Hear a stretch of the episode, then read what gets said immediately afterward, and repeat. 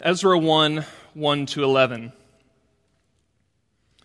In the first year of Cyrus, king of Persia, that the word of the Lord by the mouth of Jeremiah might be fulfilled, the Lord stirred up the spirit of Cyrus, king of Persia, so that he made a proclamation throughout all his kingdom and also put it in writing.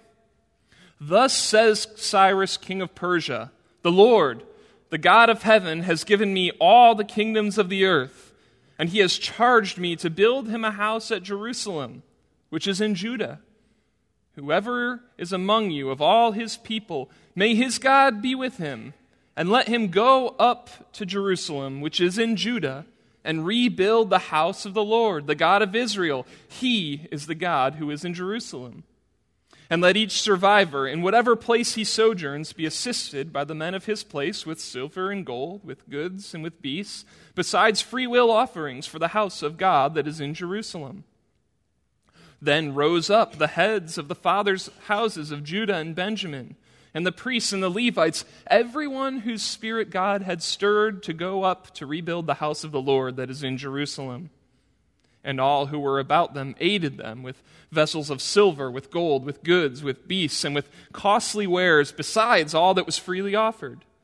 Cyrus the king also brought out the vessels of the house of the Lord that Nebuchadnezzar had carried away from Jerusalem and placed in the house of his gods. Cyrus king of Persia brought these out in the charge of Mithredath his treasurer, who counted them out to Sheshbazzar the prince of Judah. And this was the number of them 30 basins of gold, 1,000 basins of silver, 29 censers, 30 bowls of gold, 410 bowls of silver, and 1,000 other vessels. All the vessels of gold and of silver were 5,400. All these did Sheshbazzar bring up when the exiles were brought up from Babylonia to Jerusalem. Let's pray together. God, as we come to your word, we're reminded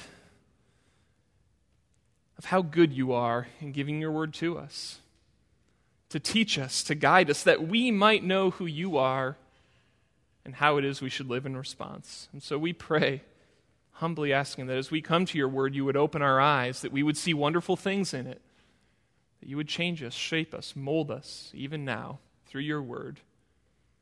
And we pray this in Jesus' name. Amen. Several years back, I was leading a mission trip in Costa Rica. Now, I had never been to Costa Rica. In fact, I hadn't flown on a plane in many, many years, and it was the first time I'd really been out of the country. I barely spoke any Spanish at all, and I was very unsure of what to expect. I was going to be meeting um, some of our ministry partners there and working with a local church to do a project in the community alongside members of these church. And joining me was a team I was supposed to be leading, coming from a youth group in another part of the country who I had only met over the phone, and I was supposed to be leading this trip. I was nervous. But our ministry partners had promised that they had everything set up for us. But did they? A place to stay, a project to do, the right connections to have, a mode of transportation to get there? I wasn't sure. What I was thinking was, I'm not sure, I don't know. But as I got there, sure enough, they did have things set up. I was able to meet these ministry partners. I was able to drive a long way out to a small town to the church that had a dirt floor. Not much like I expected, but sure enough, what they had promised had come through. They had been at work behind the scenes, setting everything up. And the trip accomplished its purpose. We had a time of meaningful ministry in the community alongside this local church. And many of the students that I was leading the trip for had spiritual growth. It was a reminder that God was at work even though I couldn't see it. His purposes were accomplished. By the time we get to the start of the book of Ezra, God's people had found themselves in a desperate situation.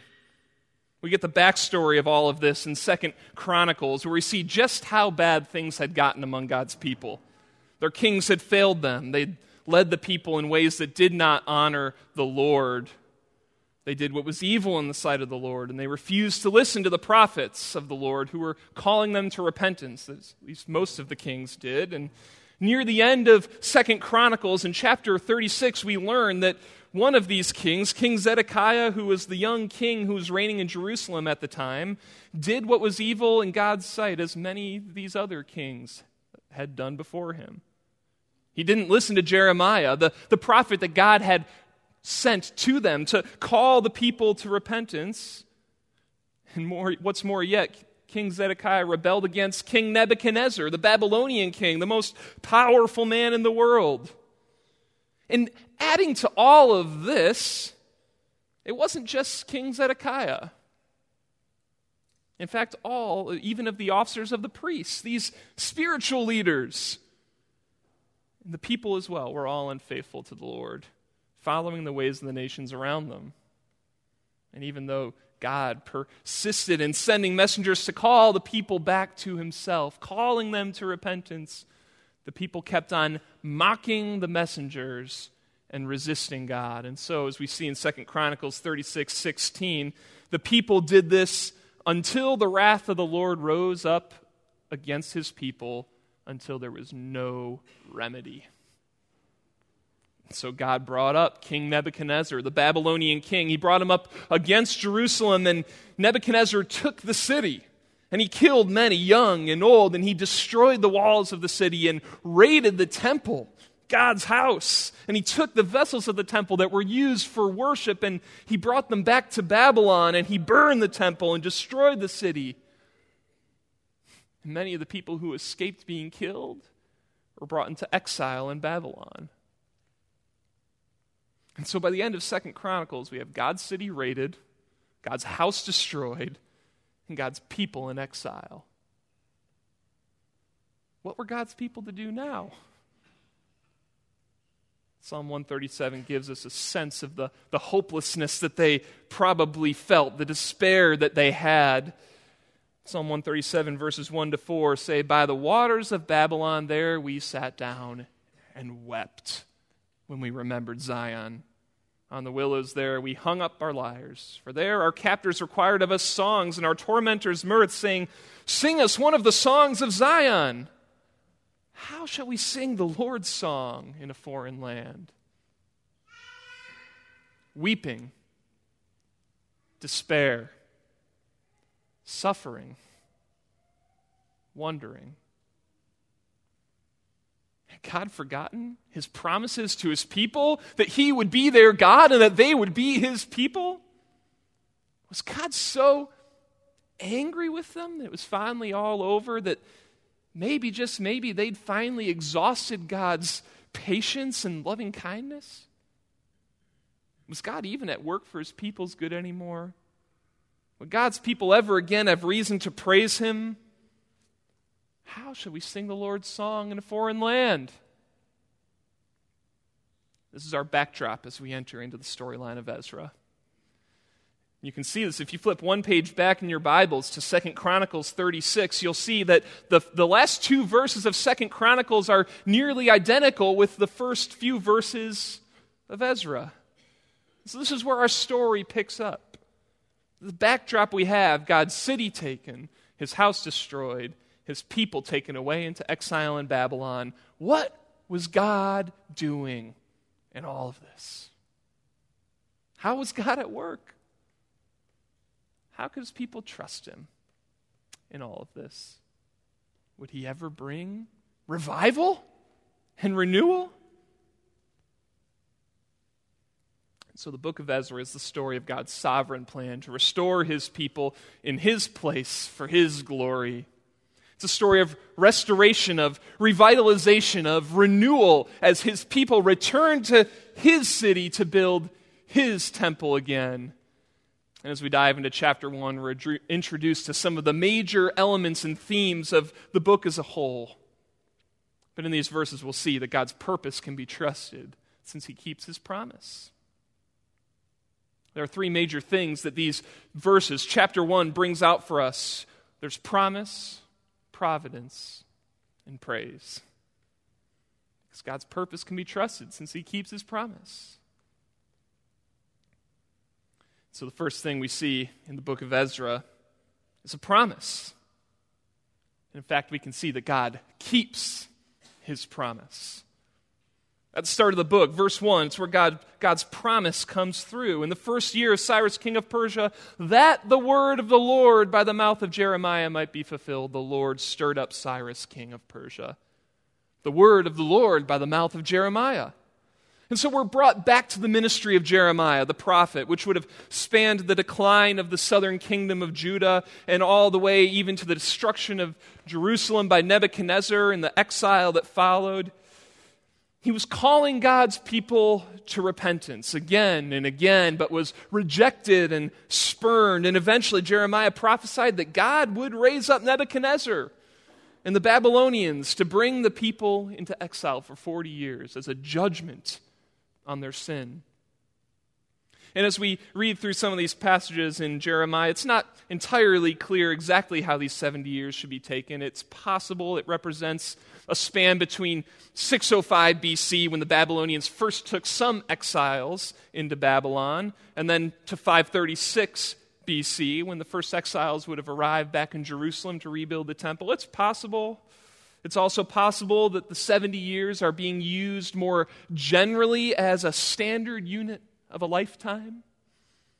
Whatever the case, though, it's clear from Ezra 1 1 that in a specific time of history, God remembered his promise and he fulfilled it. There are a few key passages in Jeremiah that, that speak to this promise of exile and restoration in Jeremiah 25, verses 8 to 12. Therefore, thus says the Lord of hosts, because you have not obeyed my words, behold, I will send for all the tribes of the north, declares the Lord, and for Nebuchadnezzar, the king of Babylon, my servant, and I will bring them against this land and its inhabitants. This whole land shall become a ruin and a waste, and these nations shall serve the king of Babylon 70 years. And then, after 70 years are completed, I will punish the king of Babylon and that nation for their iniquity, declares the Lord promised to bring his people into exile because of their hardened hearts and rebellion by the hand of Nebuchadnezzar for 70 years. And again, in Jeremiah 29, verses 10 to 14, another instance of this comes up. For thus says the Lord, when 70 years are completed for Babylon, I will visit you, and I will fulfill to you my promise and bring you back to this place. For I know the plans I have for you, declares the Lord plans for welfare and not for evil, to give you a future and a hope. Then you will call upon me and come and pray to me, and I will hear you. You will seek me and find me. When you seek me with all your heart, I will be found by you, declares the Lord. And I will restore your fortunes and gather you from all the nations and all the places where I have driven you, declares the Lord. And I will bring you back to the place from which I sent you into exile promise of exile for 70 years and then a return to their land. And it's incredible that Jeremiah 29 11, one of the most famous verses in all the Bible, is rooted in this prophecy. I know the plans I have for you, declares the Lord. Plans for welfare, not for evil, to give you a future and a hope. We know the words. To bring them into exile, that they might repent and come back to the Lord and after 70 years be restored. In one more place in Jeremiah 51, verses 1 and then in verse 11 Thus says the Lord, Behold, I will stir up the spirit of a destroyer against Babylon. The Lord has stirred up the spirit of the kings of the Medes, the Persians, because his purpose concerning Babylon is to destroy it. For that is the vengeance of the Lord, the vengeance for his temple. The Lord's stirring up work to fulfill his promise. In the first year of Cyrus, king of Persia, the word of the Lord by the mouth of Jeremiah might be fulfilled. The Lord stirred up the spirit of Cyrus, king of Persia. And he made a decree that God's people could return from exile to God's city to rebuild God's temple. God kept his promise. I wonder if you're struggling to believe in one of God's promises this evening. Yes, I know that God has promised that He will one day make all things new and that He will reign as King, but the world around me seems to be getting worse, not better. Is He unable to do it? Yes, I know He promises to provide for my daily needs, but there's just not enough money coming in. Where is His provision? Has He forgotten? Yes, I know God promised that He sees my tears and He knows my pain, but I just don't feel His presence right now. Has He brushed me aside? It may take years, even 70 years, maybe even a lifetime. But God never fails He always keeps his promises.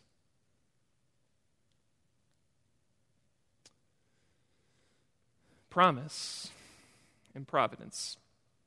In his sovereignty, God providentially works out his plans in the world to fulfill his pur- purpose.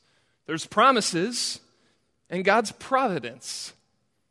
One of the most incredible things in this passage is how its events are clearly described not simply as random happenstance, but rather as a clear and purposeful action on the part of God. It's not as if God saw things happening and thought, I can use that, but rather, God was the one who did it. The Lord stirred up the spirit of Cyrus, king of Persia, so that he made a proclamation throughout all his kingdom and also put it in writing. God stirred him up. And again in verse 5 then rose up the heads of the fathers' houses of Judah and Benjamin, and the priests and Levites, everyone whose spirit God had stirred up to go up and rebuild the house of the Lord. God stirred up Cyrus, he stirred up his people. God was the one who was at work in all of this. And even more than that, this is exactly what God had been working toward for a long time, long before the events of Ezra 1 took place, and even before the prophetic ministry of Jeremiah that we just looked at. God was providentially working to this moment of restoration and reinvigoration of his people. We get a glimpse of this in the book of Isaiah and his prophecy as he describes God's plan to stir up a leader who would free the exiles. Isaiah 41 verses 2 and 4. Who stirred up one from the east, whom victory meets at every step? Who has performed and done this, calling the generations from the beginning? I, the Lord, the first and the last. I am He. Again, in Isaiah 41, verses 25 and 27, I stirred up one from the north, and he has come from the rising of the sun, and he shall call upon my name. He shall trample on rulers as on mortar. I was the first to say to Zion, Behold, here they are, and I give to Jerusalem a herald of good news. And again in Isaiah 45 13, I have stirred him up in righteousness, and I will make his ways level. He shall build my city and set my exiles free, not for price or reward, says the Lord of hosts. There's one God was stirring up, and who was it that Isaiah was speaking of? Isaiah 44 28 and 50. 45 1 tell us, who says of Cyrus, He is my shepherd, and he shall fulfill all my purpose. Saying of Jerusalem, she shall be built, and of the temple your foundation shall be laid. Thus says the Lord to his anointed, to Cyrus. Almost 200 years before Jeremiah's prophecy and the exile happened itself, the Lord was at work in his providence, raising up, stirring up a leader who would free his people from exile. Because while Nebuchadnezzar and the Babylonians had a policy with nations that they took over that they would deport people from their homeland to keep them from rising up and stifle any insurrection, Cyrus was different. Rather than deporting people away and stopping out rebellion, he preferred to gain favor with people by allowing his subjects to return to their homelands, to reestablish their cities, and even to rebuild the temples of their gods. This was his method of operations. This is how he worked. And this was the ruler God was stirring up a pagan king. in Persia to come to power at the right time, to defeat Nebuchadnezzar and the Babylonians who'd enslaved and deported God's people to a foreign land.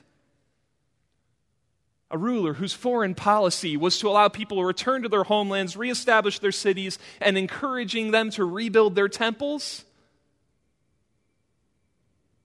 His decree was to allow God's people to go, to return to Jerusalem, to rebuild the temple, and even for people to provide the needed materials and animals for the task silver and gold, goods, beasts, free will offerings. Amazing, isn't it? And of course, God even stirred up some from within his own people to go, the heads of houses of the southern tribes of Judah and Benjamin, and also the, the tribe of Levi, because they would have, priests would have been necessary for temple worship. God stirred them up too. And the stirred up people were sent on their way, loaded with everything they needed, on their way to Jerusalem to rebuild the temple. In His providence, God was at work. I wouldn't have planned the story that way. would you? In my own wisdom, I would never have guessed that this was the way God would restore and revive his people. Exile in Babylon? How can we sing the Lord's song in a foreign land? And our rescue is from a pagan king? But sure enough, God knew. And even more, He was sovereignly working all these things for His glory and His people's good. Just the other week, my wife and I had our AC go out. And of course, it was one of those 90 degree days. Isn't that, of course, when it's going to happen? And our AC went out. And in my infinite wisdom, I go and look at it and um, see that it's not working and that's about all I know about it. I can look at the circuit breaker on our wall to make sure the power is still working. There are no breakers that are, that are flipped over, and that's about it. I've got nothing else. so we had to call in an HVAC tech who was able to come in and open up the units, and he knew all of the intricate details of the way these things worked. He was able to take out the parts that were broken and replace them with things that worked. And he was able to see all of these things. I was only able to see a small little picture. Air's not coming through. but someone who knew was able to see the whole picture. God's the one who knows the whole picture, and what's more, He is making it happen. You might be looking out at our society and wondering how in the world God could be work, at work, considering the things you see that are going on. It seems to be a mess at times, doesn't it? Where's God in all this kind of thing? And of course, we need. We, we, we look at our politics and our education. We look in families and businesses, and we see that things are not as they should be.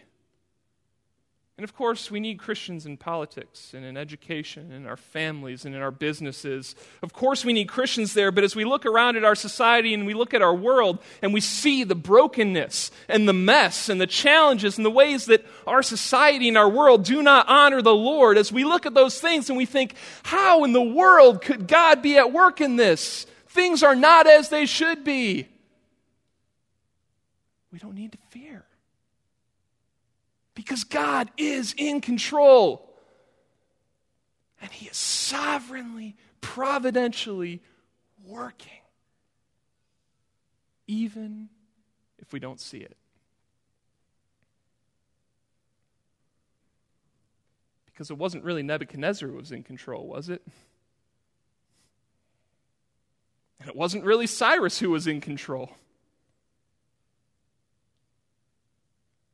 It's not really our city government who's in control, is it? Or our schools? Or our state government, or our national government, or world leaders, they're not the ones who are really in charge. God is in control. He is the one who is providentially working in all of this. And in his providence, he raised up a pagan king to free his enslaved people. And of course, he's used godly people too. Because God works in mysterious ways.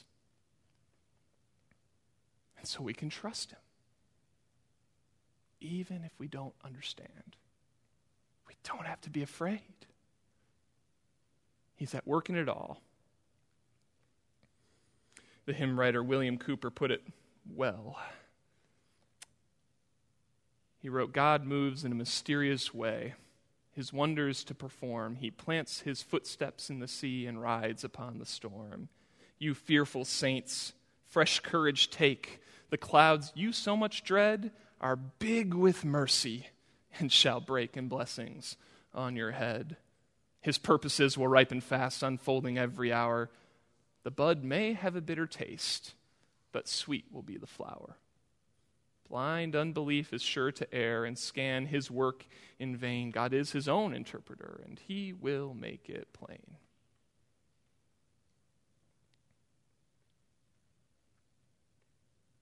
God's in control. Of course, it doesn't mean it's always going to be easy. Things so often, maybe even usually, don't happen as we expect. May not be the timeline we desire. It very well may not be in the way we imagined it would be. But we don't need to fear because God is at work.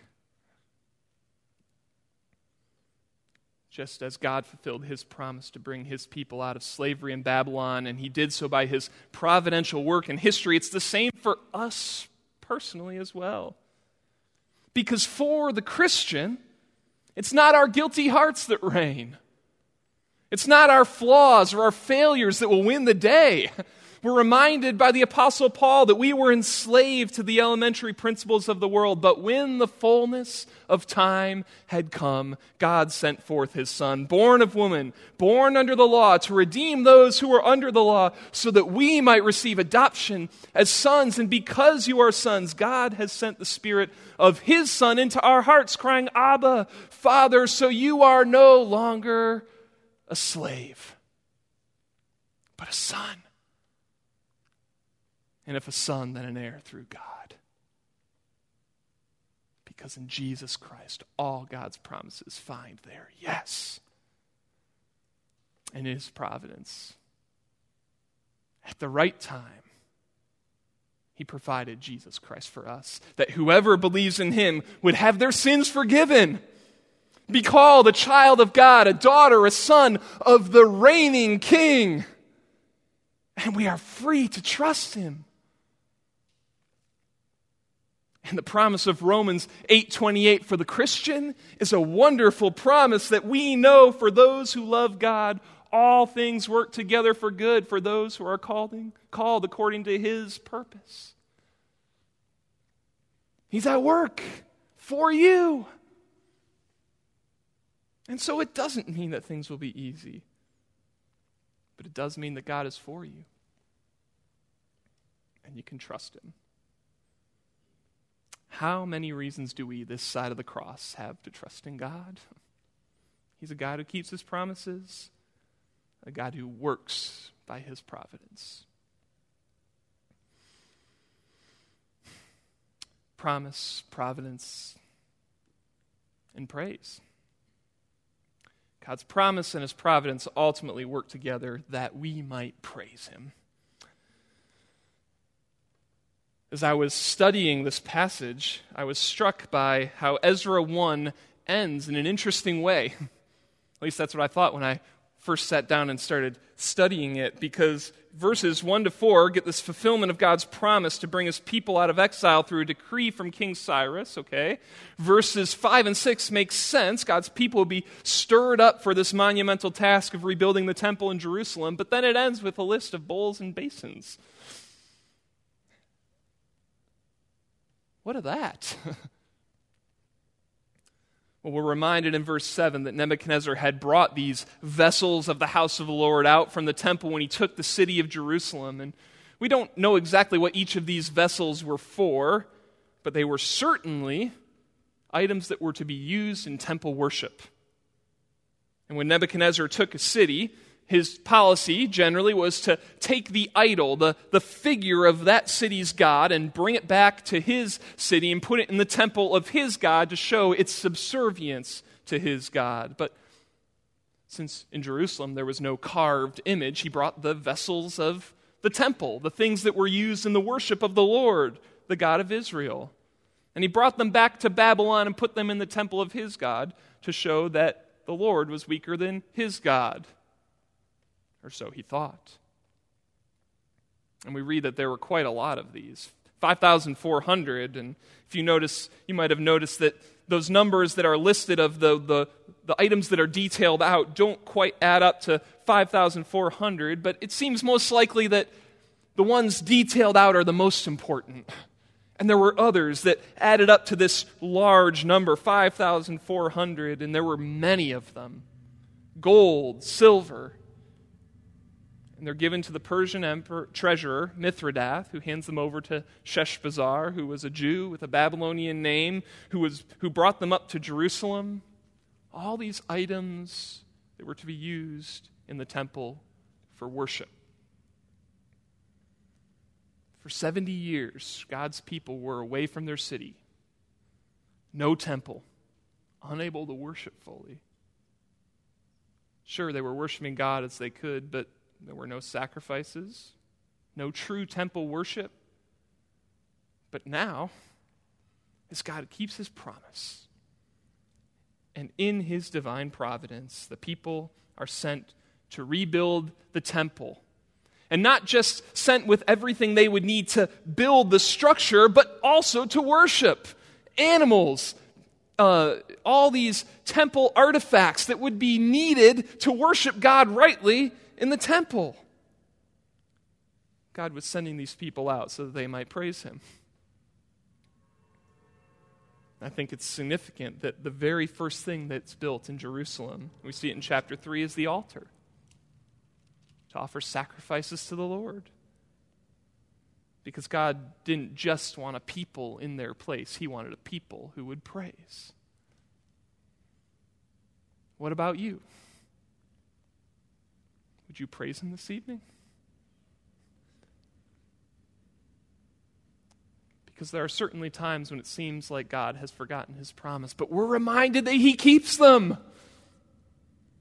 And there certainly are challenges that rise up around us in our personal lives, in the world, in the culture around us, but we serve a God who works in His providence, who keeps His promises, with the purpose that His per- people might be reinvigorated, rejuvenated, revived, restored, that they might praise His name.